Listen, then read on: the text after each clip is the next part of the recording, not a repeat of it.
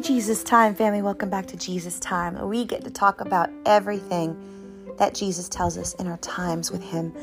And we are wrapping up today a series, uh, another one of my unintended series, just about relationships. We did Christian dating, we did, uh, or not Christian dating, Christian engagement, dating and depression, and we had happily single and satisfied in the waiting.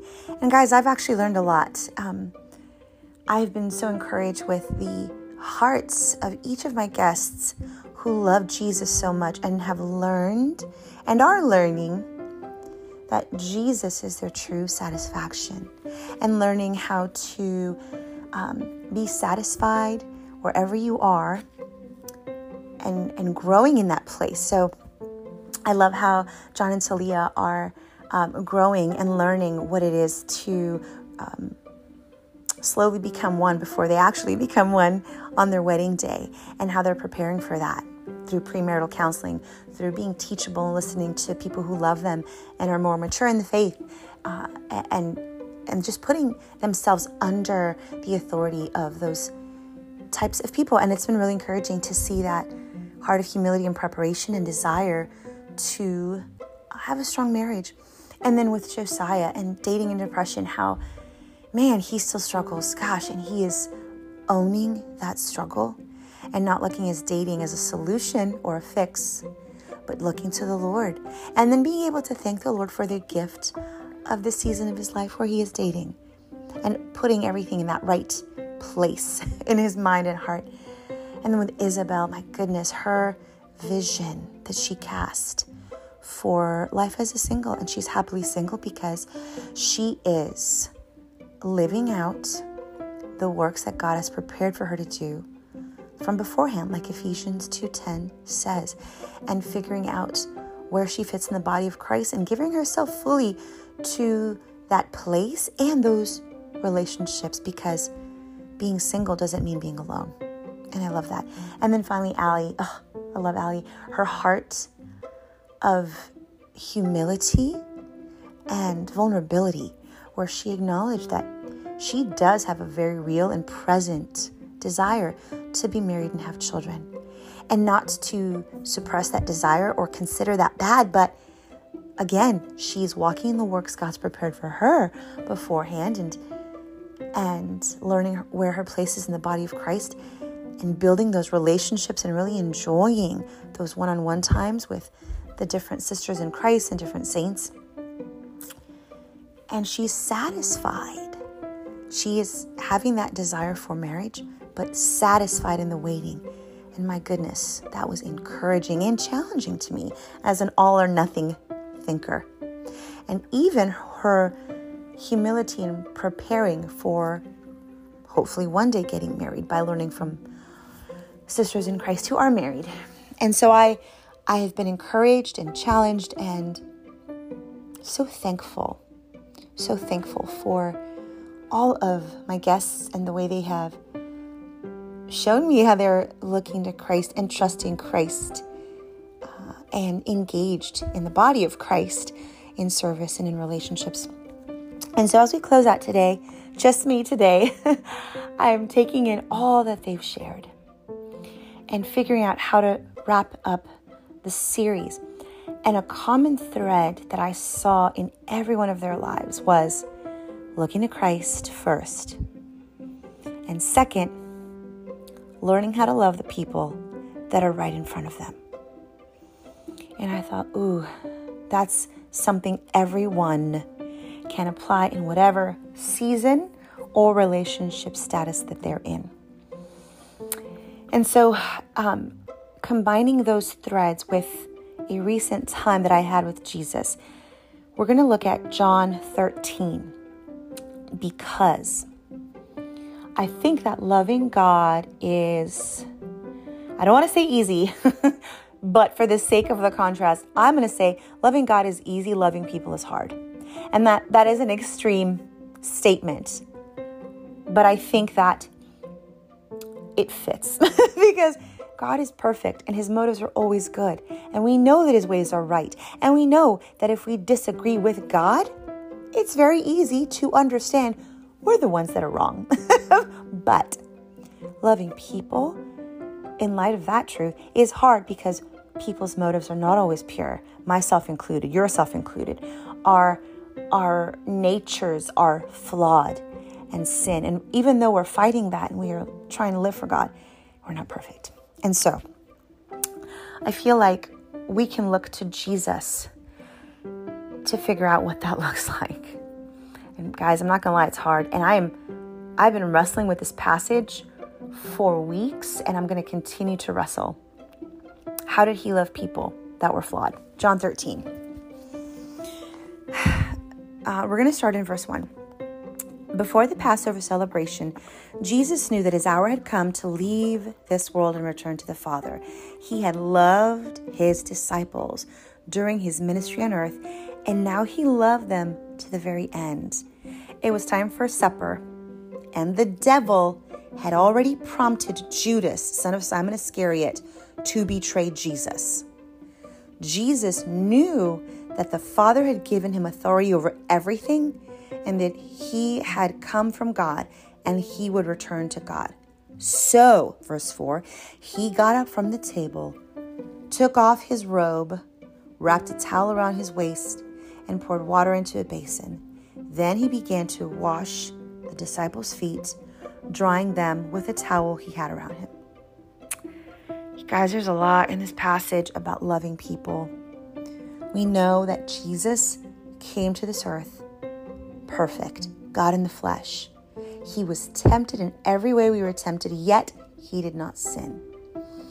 He spent his three years of active ministry with these with these 12 men who were imperfect, and we know this.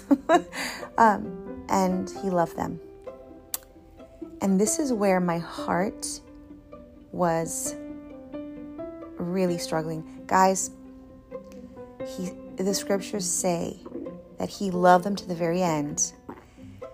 And it was time, or I'm sorry, in verse 2, it was time for supper, and the devil had already prompted Judas Iscariot to betray Jesus. Guys, in this passage, there is an already reality of Judas to betray Jesus. I believe that Jesus knew this. Guys, this was not just an acquaintance, this was not just a friend, this was a brother in arms who had ministered with Jesus, learned from Jesus for three years, guys. A brother in arms. This was the man who betrayed Jesus, and Jesus knew this. He knew it. What else did Jesus know? Jesus knew who he was. He knew in verse 3 that the Father had given him authority over everything and that he had come from the Father and returned to God. Man, knowing Jesus knew who he was, he knew who Judas was, he knew who he was. What was the loving response of knowing those two things?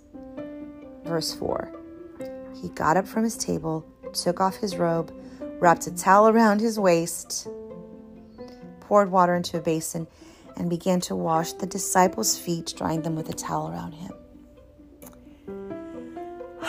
Loving people is hard because they will hurt us and we will hurt them.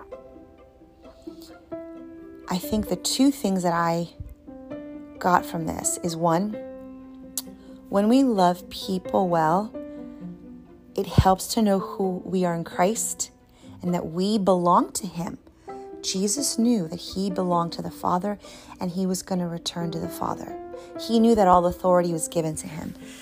I think sometimes when we love people, especially if they're hard to love or if they are